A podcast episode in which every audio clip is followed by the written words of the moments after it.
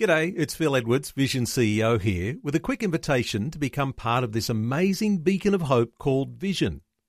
Together we can put our love into action to help people of all kinds build or rebuild their lives on the truth of God. Please consider the part you can play during our upcoming Visionathon appeal, remembering that it's your support that makes Vision possible, including this podcast. Life, culture, and current events from a biblical perspective. 2020 on Vision. Have you ever felt a certain nervousness or an awkwardness when you know that there may be a window of opportunity to tell a friend or a colleague about Jesus? Where does that awkwardness come from? Is it that in that moment we're flooded by doubts about our own faith? Is it that we're not confident with answers to maybe some hard questions that people might ask? Or is it because if you say something religious, uh, we think we'll get a negative reaction from those who think we're not being politically correct? Well, a conversation today with the author of a book called How to Talk About Jesus without being that guy. Sam Chan describes himself as a cultural analyst. He's also known as the espresso theologian, and he's a public speaker for the City Bible Forum. He has a PhD in theology and he's also a medical doctor. He was born in Hong Kong but grew up in Australia. Let's talk about his latest book, which is also on the shortlist for this year's Australian Christian Book of the Year Awards. That'll be announced on the 2nd of September. But Sam Chan, a special welcome along to 2020. Oh, thanks, Neil. Thanks so much for having me here. Sam, always love our conversations. Let's talk about this sort of awkwardness and your book, How to Talk About Jesus Without Being That Guy. We might start with the idea of, you know, who is that guy? Are you in the picture here in the story that you're telling in your book? Yeah, definitely. Well, there's this idea that if we even try to bring up Jesus in any conversation, we become that guy. And I knew I sort of touched a cultural nerve because I presented this talk in the USA, how to talk about Jesus without being that guy, and it completely filled a room. It was like over 250 people standing room only. And in the USA, they have this annual tradition like a Thanksgiving dinner, a bit like our Christmas dinner, where you have to invite all your extended relatives. And it's everyone's greatest fear that they have to sit next to that uncle who will try to tell them about Jesus. I think that's our fear too. The instant we try to tell our friends and family about Jesus, we become that dreaded uncle at the Thanksgiving dinner trying to talk about Jesus. Interesting when you talk about that uncle because isn't it amazing how reputations spread? And just like that uncle in the family, you become that uncle in the workplace or that uncle in the club that you're a part of. Is, is, that the way you might sort of describe the way your reputation as a Christian sort of follows you around and that can create that sort of awkwardness? You know, I think more of it is in our heads and in our fears than in reality. The amazing thing is in the USA, there's this group called Barna.com, similar to McCrindle Research in Australia, and they collect all these statistics on faith and Christians and non-Christians, and they found out the average non-believer, they have a problem with Christianity, the abstract idea of Christianity, but they actually have no idea what Christianity is about and they have no problem, but they have no problem with the Christian friend in their life. And they actually said the non believer would prefer to hear about Christianity from a friend in a one to one conversation. So I think a lot of the fear is in our own minds and it's probably more perceived than real. So, as we're talking about being awkward, it may actually reinforce people feeling a little bit awkward. But what you're saying is uh, don't feel awkward because it may all be maybe in our own minds. Is there a bit of a, some might even say, a bit of a stronghold uh, that has a hold of us that says people don't want to hear about Jesus uh, right now, but uh, you're saying actually people are quite happy to? Yeah, I think so. And again, touching on the cultural nerve, I work one or two days a week as a medical doctor in the hospitals, and what I'm finding, I'm working in the, in the same hospital for 10 or 15 years. I am dis- still discovering that other doctors, other nurses, Christians. We just haven't outed ourselves to each other. We're afraid of other Christians, let alone just non believers finding out that we might be Christians. And again, it's this cultural feeling that uh, there's this real us versus them. We're the bad guys. It's hostile. But again, Barna.com says people have maybe they might have a problem with the idea of Christianity, but once they re- meet a real live Christian friend, they have no problem with that Christian friend. I guess so many will reflect on the fact that, you know, just a generation or two ago, everybody was just considered to be Christian. And so it was easy to talk about Jesus in a conversation uh, in those decades gone by. But you describe a post Christendom world. And it sort of reinforces this idea that, hey, times are changing. Things are not always today what they used to be. How do you describe the current changes that are, that are making it this little bit of awkwardness come about? Yeah, the way I explain it in the book is I'm actually old enough that I was at Billy Graham's last crusade in Sydney in 1979. So I heard Billy at Randwick Racecourse in Sydney, and it was Billy at his best. He gave the 20 minute Bible talk, he gave the appeal at the end. He said, Hey, if you pray the prayer, come down the front. At that moment, the choir gets up, they sing Just As I Am over and over again. And Billy gives that famous line where he says, The buses will wait, meaning come down the front. The bus you came on, they will wait for you. Do not worry, come down the front. And at that moment, we roll our eyes and think, oh, that's just Billy at his best.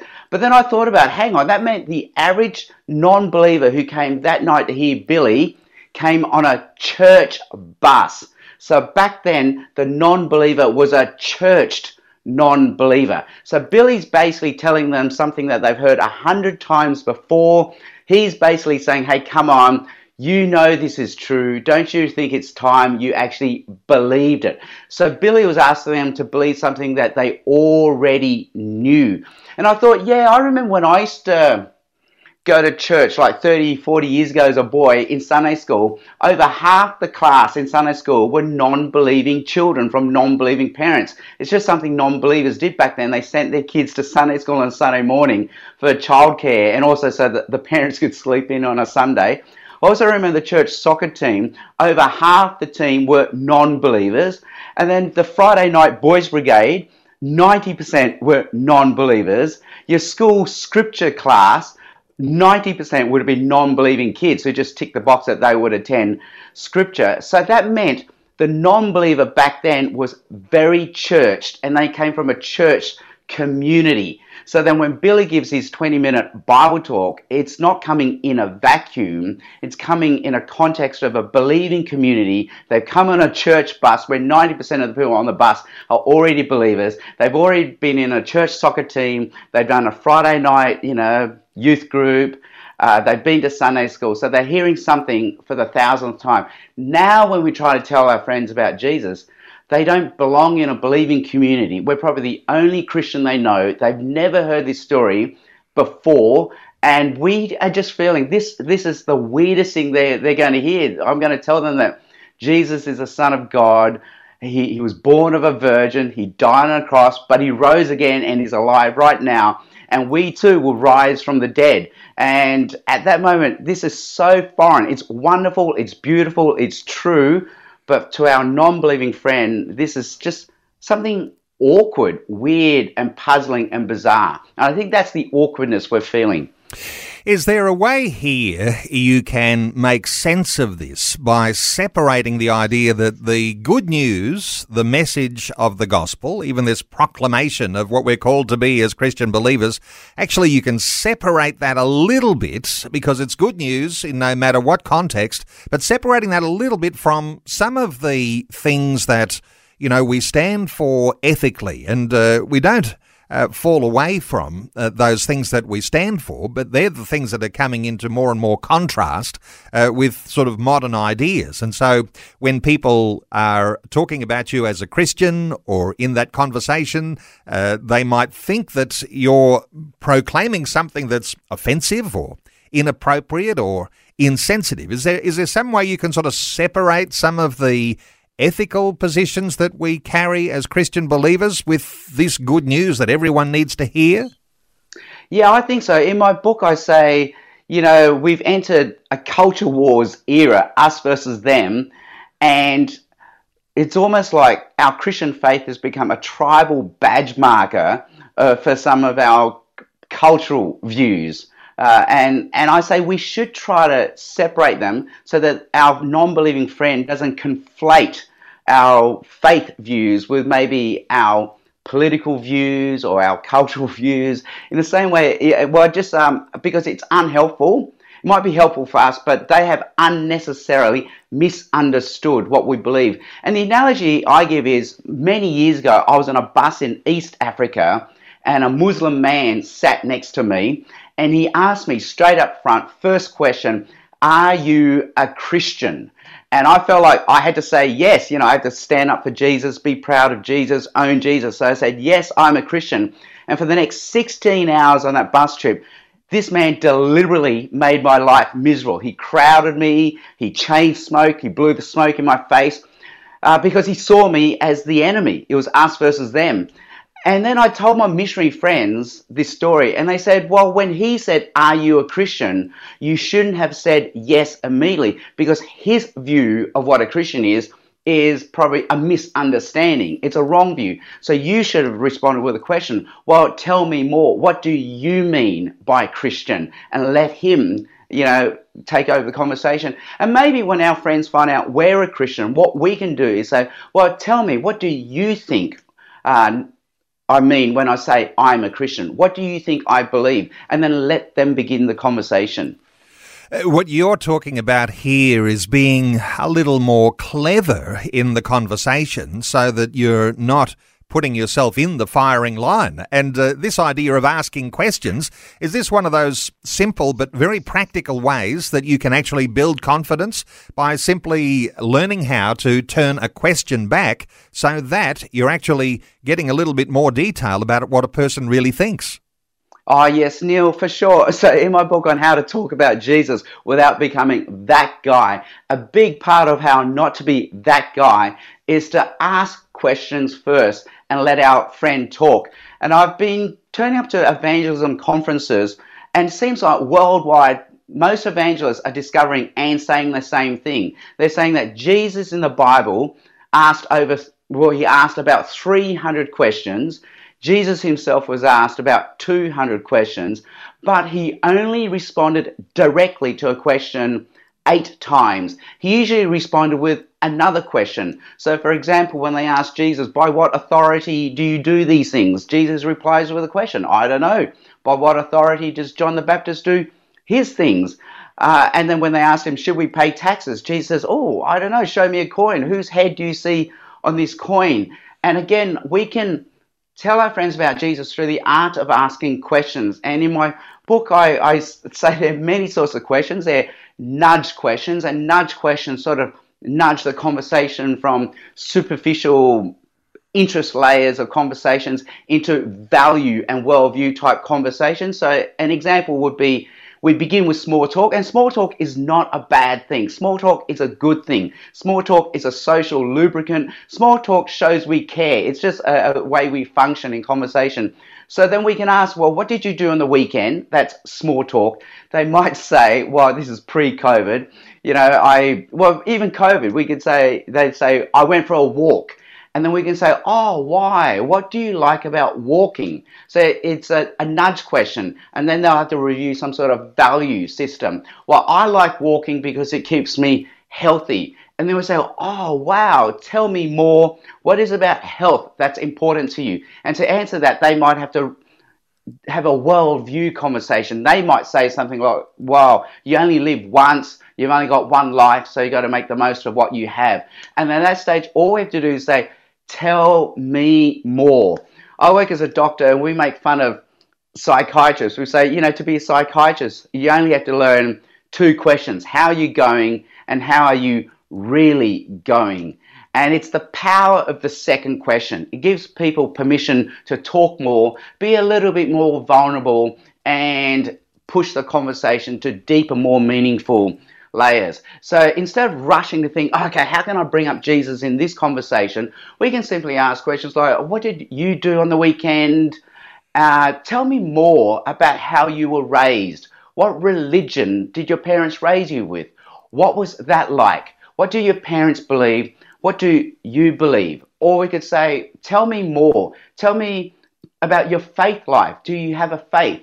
Do you pray? Who do you pray to? What do you pray for? And I found more and more that if we begin with those sorts of conversations, people, you know, if they're our friends, they're actually really glad we brought this up because this is something that's the deepest, most meaningful part of us. And we rarely get a time to pause, be in the moment, and talk about these things in our life. So, by giving our friends permission to talk about faith, values, and worldviews, sooner or later they will ask, they will give us permission to talk about our faith. And we all know how we feel when someone is interested in our opinion and our point of view. So why wouldn't the people that we are talking to also respond in that same way? Tell me more. Well, that's going to be one of those little keys, little gems that we might take from this conversation today. Tell me more. And how are you really going? This is 2020 with Neil Johnson, helping you make sense of life, culture, and current events from a biblical perspective. 2020 on Vision. Our talkback line open 1800 316 316 and you can respond to that Facebook question. Have you ever felt reluctant or nervous talking about Jesus with family and friends and how do you build confidence? Sam Chan is our guest. His book is called How to Talk About Jesus Without Being That Guy. And Sam, I know you love to talk about having answers to the sorts of questions people have. But sometimes, can't that be the sort of thing that can actually make us more nervous because we feel like we don't have all the answers? A little reflection you've got there in your book uh, around the idea of following Christ, and you say, like a man walking unconcerned through a minefield, eyes on the goal, urging us to join him on the mission rather than debate methods of bomb disposal. is that is that a way you can sort of say, well, I don't need to have the answers to every question here. I've got my eyes on following Jesus and I've got a message to deliver. Totally. And I remember that it actually comes from a book review by Nathan Campbell, who's a pastor in Brisbane. And what he was saying was what he loved about the book was in the end, it's just about trying to tell our friends about Jesus, and that my book was seemingly naively, obliviously unaware of all the theological debates that are going on in the background on what words you should say, what method you should use, what tracts you can or can't use. Whereas my book was just say, just do it. You know, just do it. Be the best you can be. Be kind to yourself, and God will use us, no matter how frail, fallible we are. And I love that verse in Corinthians where Paul says we're jars of clay, meaning we're ordinary, we're mundane, and God uses us not despite how ordinary we are, but He uses us because of how ordinary, mundane, and seemingly incompetent and unconfident that we feel. Uh, you know, when we talk about uh, mission and our own dedication to following Christ, uh, you're encouraging this idea of not being casual, but actually having the mission in mind. Uh, not just a hobby on the side, but if you're a Christian, you're a you're a full blown Christian, and in some sense, here that's going to help overcome some of the awkwardness. What are your thoughts here? Yeah, and I think at three levels, we deep down, we do want to tell our friends about Jesus because we have God's Spirit in us, which is just groaning to tell people about Jesus. Uh, we also have the command from Jesus to make disciples of all nations. And also, if we want to change as well to be better, uh, we, we need more and more people to, to, to hear about Jesus, to know and love and worship Jesus as well. Uh, when you said the idea, you know, talking about psychiatrists, uh, are you okay? And the next question, are you really okay? There is a sense, isn't there, that the gospel has never lost its power and never lost its usefulness and never lost its necessity. And there is a sense that people are trapped in the grip of sinfulness. And uh, for a lot of people, when they hear the gospel, this is just what they need to hear. That's why people respond to the gospel, isn't it? Oh, for sure. Uh, it just touches everyone at, at every level. So one of my quick ways of telling my friends about Jesus at work is say, how are you going? how are you really going? And then they share, oh, you know, so actually, I'm not going okay, or the kids are getting bullied at school. And I quickly go, oh, that's horrible. Yeah, uh, and then I rephrase what they've said. Oh, you're just worried your kid's going to fall behind. And they go, yes, that is exactly it. And then I say, my wife, my kids, we pray every night for our friends. Can we pray for you tonight? And 100% of the time they say, Oh, that would be wonderful. Please, could you? And just by doing that, I brought in Jesus into the conversation, prayer and the sacred into the conversation, and giving them permission to stay there if they want to. And also, next week, I can br- bring it back up again. You know, hey, we did pray for you the other night. How are things going with you at work, at home, or at school? Uh, let's take a quick call, and we're not long out from news, but let's hear from Wayne in Mackay in Queensland. Hi, Wayne. Welcome. Hey, how are you, mate? Very well, Wayne. Yeah, mate. Uh, very, very interesting uh, subject we're, we're, talking about there, mate. But before I go out any day, the, the first thing I do is spend time with the Lord, and I'll ask Him to use me. I make myself available, and um, and as as He brings me across the paths of people, like I'll just become a friend with them. And um, whatever time that takes, everybody's different. And I believe that God will open the doors of opportunity there because he, he says, you know, not to meditate what you have to say, for I'll put my words in your mouth. And I believe I just trust in God, and many opportunities come my way, and and um, yeah, I get the opportunity to speak to people and and um, and, and just yeah, ask them questions you know, where do you come from? And whatever them areas may be, and just become a friend with them, and maybe go to the pool and do swimming with them, or or uh, go and have lunch with them somewhere. And Wayne, yeah, what an absolutely wonderful insight! And uh, we may talk about that some more after the news. About to go to the news, I won't be able to hear from Sam on that, but I know we'll be talking a little bit more about this idea of friendship as our conversation continues. Sam Chan describes himself as a cultural analyst. He's also known as the espresso theologian. He's also a public speaker for City Bible Forum. He has a PhD in theology. He's also a medical doctor. He was born in Hong Kong, grew up in Australia, and we're talking about his book, which is nominated and shortlisted for this year's Australian Christian Book of the Year Awards. And so, Sam, before we take this any further, uh, quite a privilege to be on that short list, isn't it? Uh, 2nd of September, they're going to make the announcement. You'll be on the edge of your seat. Oh, for sure. Like you, you feel like an absolute imposter to even be on that list. Like there are a lot of smart people, a lot of very good books on that list. Uh, but I might say the book we're talking about today, it's also an award winning book. Uh, you were the winner of Outreach Magazine's annual Top Resource Award for this year. That's a bit of a privilege too, isn't it? Oh, yeah, that was an absolute privilege and honour, definitely. Uh, we're taking calls 1 800 316 316. You might have a question, you might have a comment, you might have a critique about the sorts of things we're talking about today. At 1 800 316 316. You can also respond on our question on Facebook. Have you ever felt reluctant or nervous talking about Jesus with friends and family? How do you build confidence? facebook.com forward slash vision radio. Sam, let's take another call. Nick is in St Albans in Victoria. Hello, Nick. Welcome along. Thank you, Neil. Uh, I'm just waiting for you and I'm listening to you comment. I'm sorry. Victoria is very cold, you know.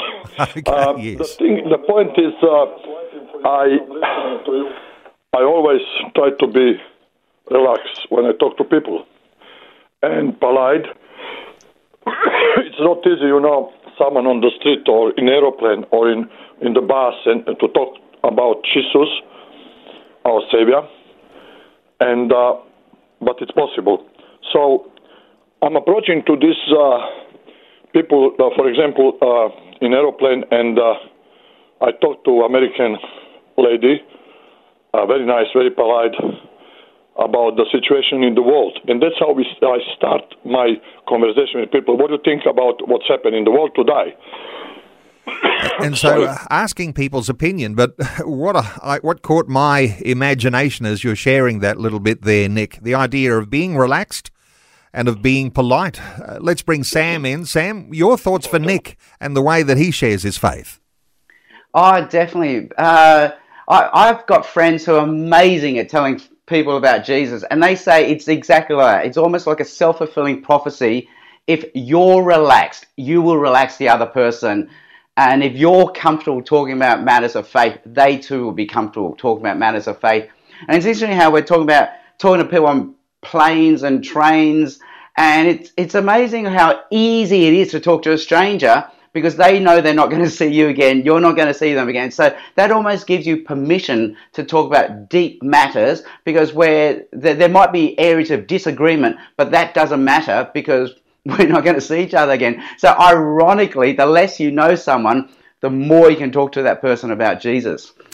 Well, Nick, thank you so much for your call. Our talkback line open 1800 316 316, and you can respond to that Facebook comment as well. Uh, just talk about strangers for a moment here because you're saying it's easier to talk to strangers sometimes than it is your friends and family. And uh, what are your thoughts here if we enlarge on that a little, Sam? Yeah, so in my book and I on how to talk about Jesus without being that guy, I do mention how once upon a time, if you went to a Bible college and you took a class on evangelism, chances are you got taught two things: one, how to give an evangelistic talk at a church event, or two, how to walk up to a stranger on a university campus or on a train or plane and tell them about Jesus. So surprisingly, those are two easy ways because sort of we're in control. We sort of um, ha- had planned it and it stays very polite. One, when you're giving the talk, you are monologuing. So that's a very easy way to talk about Jesus. But to the stranger on a plane, again, as I said before, we're allowed to disagree in a very friendly way because we're not going to see each other again. So it's almost like because of that, that gives us both permission to talk about a lot of things very quickly, very deeply, and thank each other afterwards. And I did notice with most evangelists, when they write their books, their conversations or their, their stories about where they got to tell someone about Jesus uh, was on a train or plane to a stranger. It is rare to be able to tell your friends and family about Jesus. And that's why I wrote this book, How to Talk About Jesus Without Being That Guy, because I want to touch that third space. Well, how do we talk about Jesus with friends and family who we're going to see over and over again? And maybe they've already heard it once from us before or a hundred times before. So, what can we say this time uh, that will be any different from last time? And this idea, when you're talking to friends uh, or strangers, the idea of listening, uh, that's an important element. So, uh, uh 1 800 316 316 to join in our conversation. Let's take another call. Abraham is in Fairfield West in Sydney. Hello, Abraham. Welcome. Hello there. How are you? Good. And I no doubt you're uh, in a pretty heavy lockdown where you are. Uh, just uh, most, most, definitely, Abraham. What are your thoughts for our conversation today? Um, I, I quite enjoy it because um, I can relate to uh, Sam himself because you know I use the topic of fishes of men because how why I use this topic is is I used to have a trolley collecting business for a shopping centre where I where I used to live, and I utilised that car park of listening to people, saying hello, and you know you have that wonderful attitude. If you see people friendly to you, um, and you just use utilize what you have, and, and using God to use me to get to people. And all I do is once I say hello, and I just say, "Look, do you mind if I just quickly pray for you? I'm, I'm a bit busy." And from a prayer, it leads to tell they're telling me their problems, and you know the testimonies that I share with people I utilise that opportunity, and from from from a prayer to someone's problem to a testimony, and then they come back and see me after two or three days, and I said, "Look, just want to thank you." I said, "What do you want to thank me for?" So, "Oh, you've changed our situations." Look, don't thank me. Thank the Lord. He's done it all. He used me to get to you to say a prayer, and, and one thing led to another, and and that's how I utilise what I do, and it's wonderful. Abraham, that is just outstanding. The idea of saying a prayer for someone uh, when they're yeah. going through a challenging time opens up yeah. a whole big dimension to understanding the uh, opportunity to, to be able to share the gospel. Sam, your thoughts for Abraham? I love what Abraham is saying. And Abraham, greetings. I'm coming from the Canterbury Bounce, uh, Bankstown local area. I too am in lockdown, and we're neighbours in lockdown right now. Yeah, and I say in my book, I say we can learn two models of evangelism. We need to learn to evangelize, evangelize like counselors, because counselors they ask questions and they lead you to the answer, but you sort of discover it yourself through the questions from the counselor.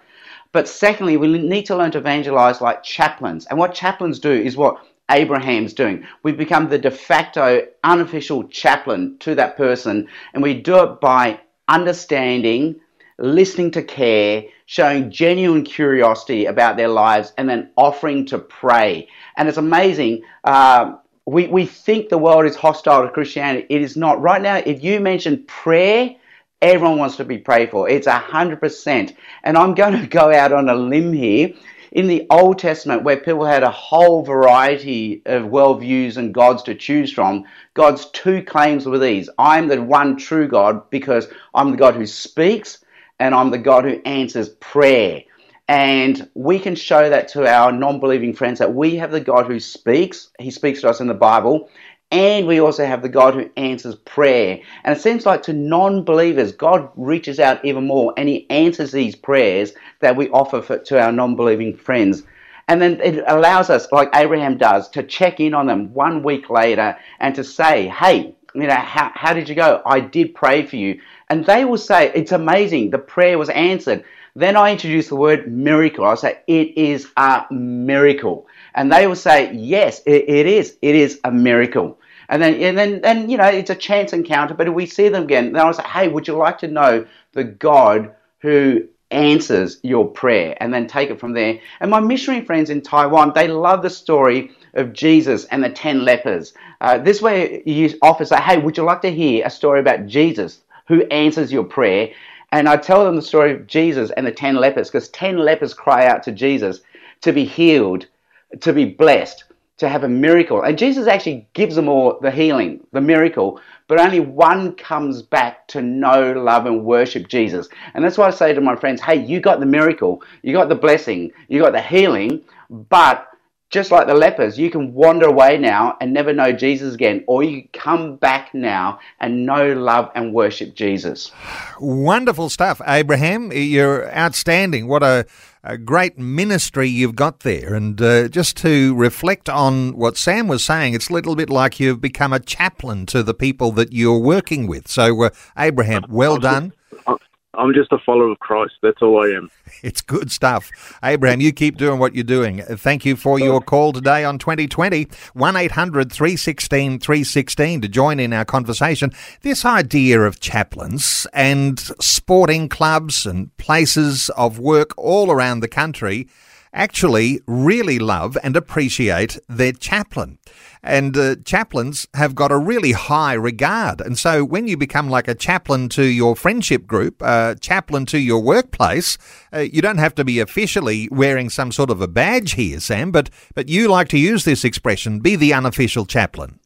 That's right. Uh, become the unofficial de facto chaplain in their lives. And we simply do it by doing what chaplains do.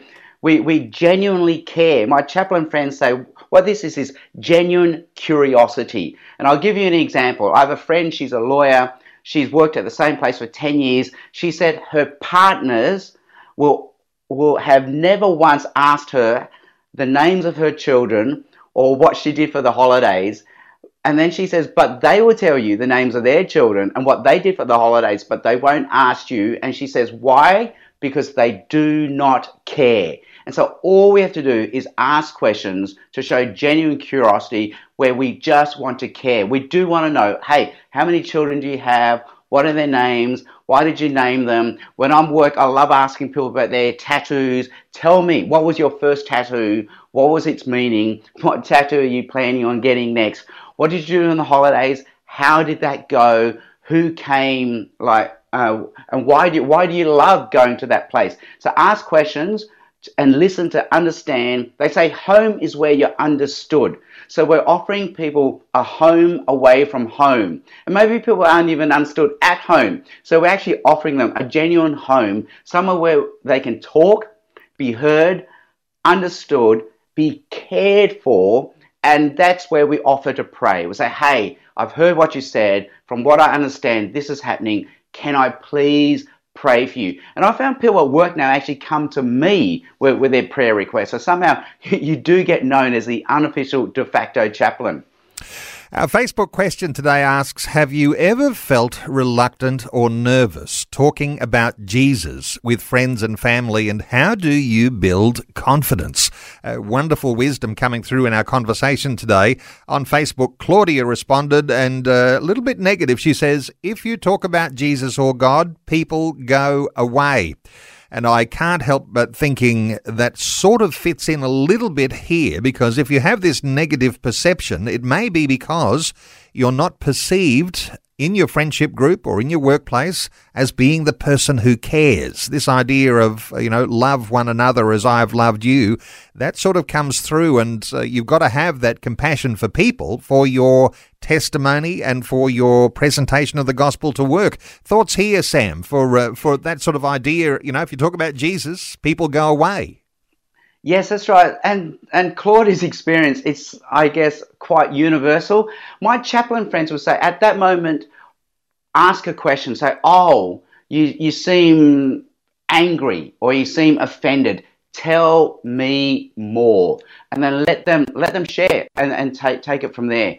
I, I remember one of my surgeons was highly offended that the local church had done a letter drop for Christmas carols because he wasn't a Christian. He hated Christianity, hated the church. So he, he vented on me. Why would the local church tell me about their carols? How dare they put something in my letterbox? And my chaplain friend said, You should have just asked him, Oh, you seem angry. Tell me more and take it from there. Wonderful stuff. Wayne called in and said, Be obedient and allow yourself to be used by God. I think the focus there is on being obedient to God because sometimes uh, we can be in a place where we've been discouraged because we've been knocked back or rejected or uh, someone said something to us and uh, and and somehow or other we can tend to hold back a little bit. But there is a certain sense which obedience actually uh, if we're deciding to be obedient to God that in self, itself is a uh, is a motivational factor isn't it Sam? Oh yeah it's definitely a motivational factor. And we can go negative and talk about how Jesus has that verse says, you know, whoever disowns me, I too will disown. But we flip around and make it positive. Jesus basically is saying, hey, I'm proud to own you. You too can be proud to own me. So, in the same way Jesus proudly owns us before the Father, we can be proud to own Jesus. But at the same time, you know, not all workplaces are the same. So I'm hearing and understanding where Claudia is coming from. When Jesus says, I will give you words to say in the book of Luke, he also says, I will give you wisdom and words. So not just what to say, but how to say them. And I love how in Proverbs it says, sometimes we do answer someone and sometimes we don't answer someone. So sometimes wisdom determines how much we speak, how much we don't speak. And I also like to think of the parable of the talents, how the faithful servants, some were given five talents, three talents, or maybe only one talent. So I like to ask myself in those moments, is this a one talent moment, a three talent moment, or a five talent moment? What is God giving me here right now in terms of, what I can say and what should I say to my friends? Uh, let's come back to another strategy. Uh, the idea of being a little bit relaxed because, as you said, you know, sometimes you're just too quick to jump in and try and unload everything. But you've got a little strategy in your book, Sam the coffee dinner gospel strategy. How does that one work? Uh, because that's not an instant uh, unload everything in the first conversation type of idea, is it? Yeah, the analogy I give is, is, it's like washing the dishes. When you see the pile of dishes, it's too big, it's overwhelming. But my wife would say, break it down into the bite-sized concrete steps. Here, begin with a fork. Now a cup, and bang, bang, bang, the dishes are done.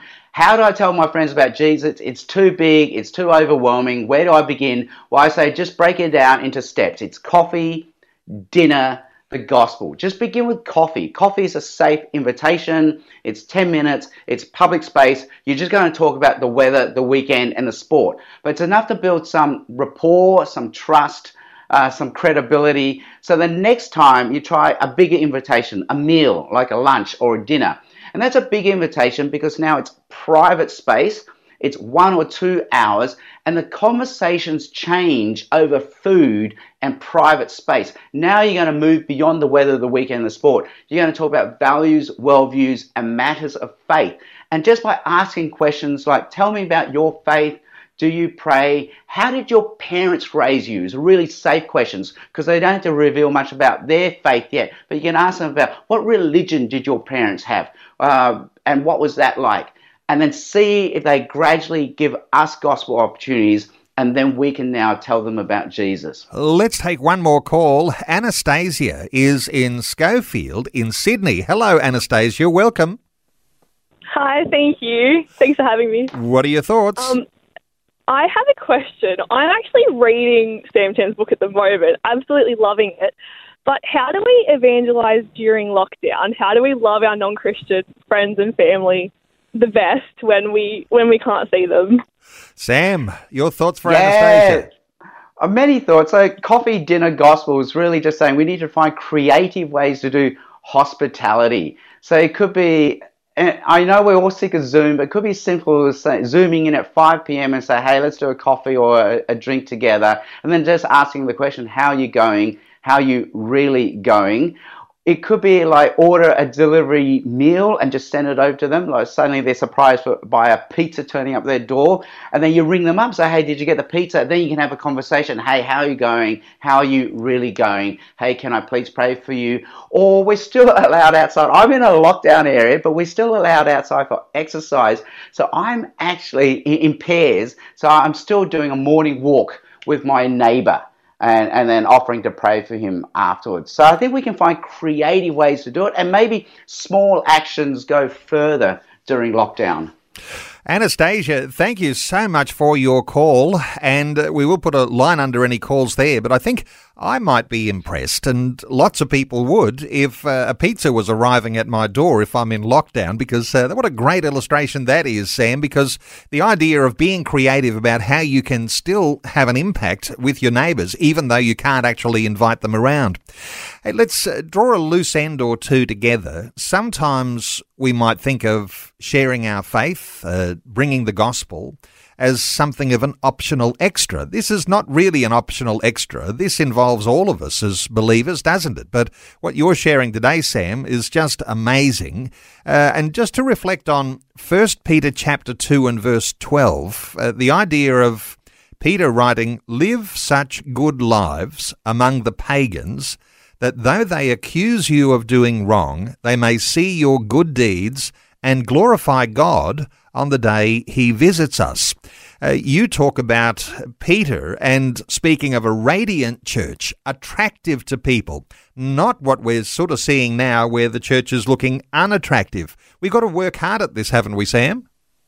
Yeah, and we can look for points of agreement. So, oh, I, again, we so, so to some of my more, I guess, non-believing friends, we have common ground. Like we believe in human rights, we believe in freedom, we believe in love, we believe in justice. So I often like to say to them, well, where do you think these things come from? You know, like uh, uh, it doesn't come from atoms and molecules. It comes because there's a loving, just, fair God. That's why we believe in human rights, equality, dignity, justice, justice, and mercy.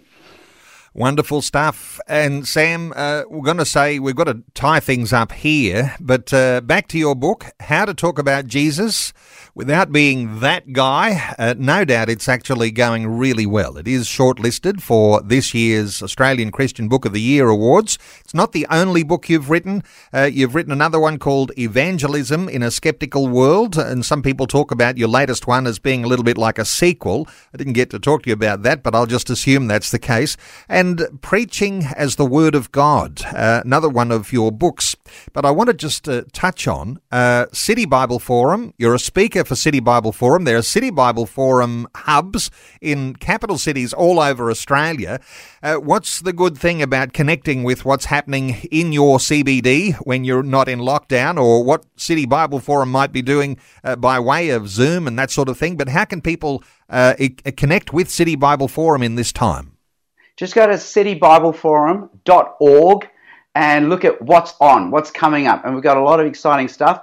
And even in the search thing, just search my name, Sam Chan, and you'll find a lot of talks that I've given with City Bible Forum.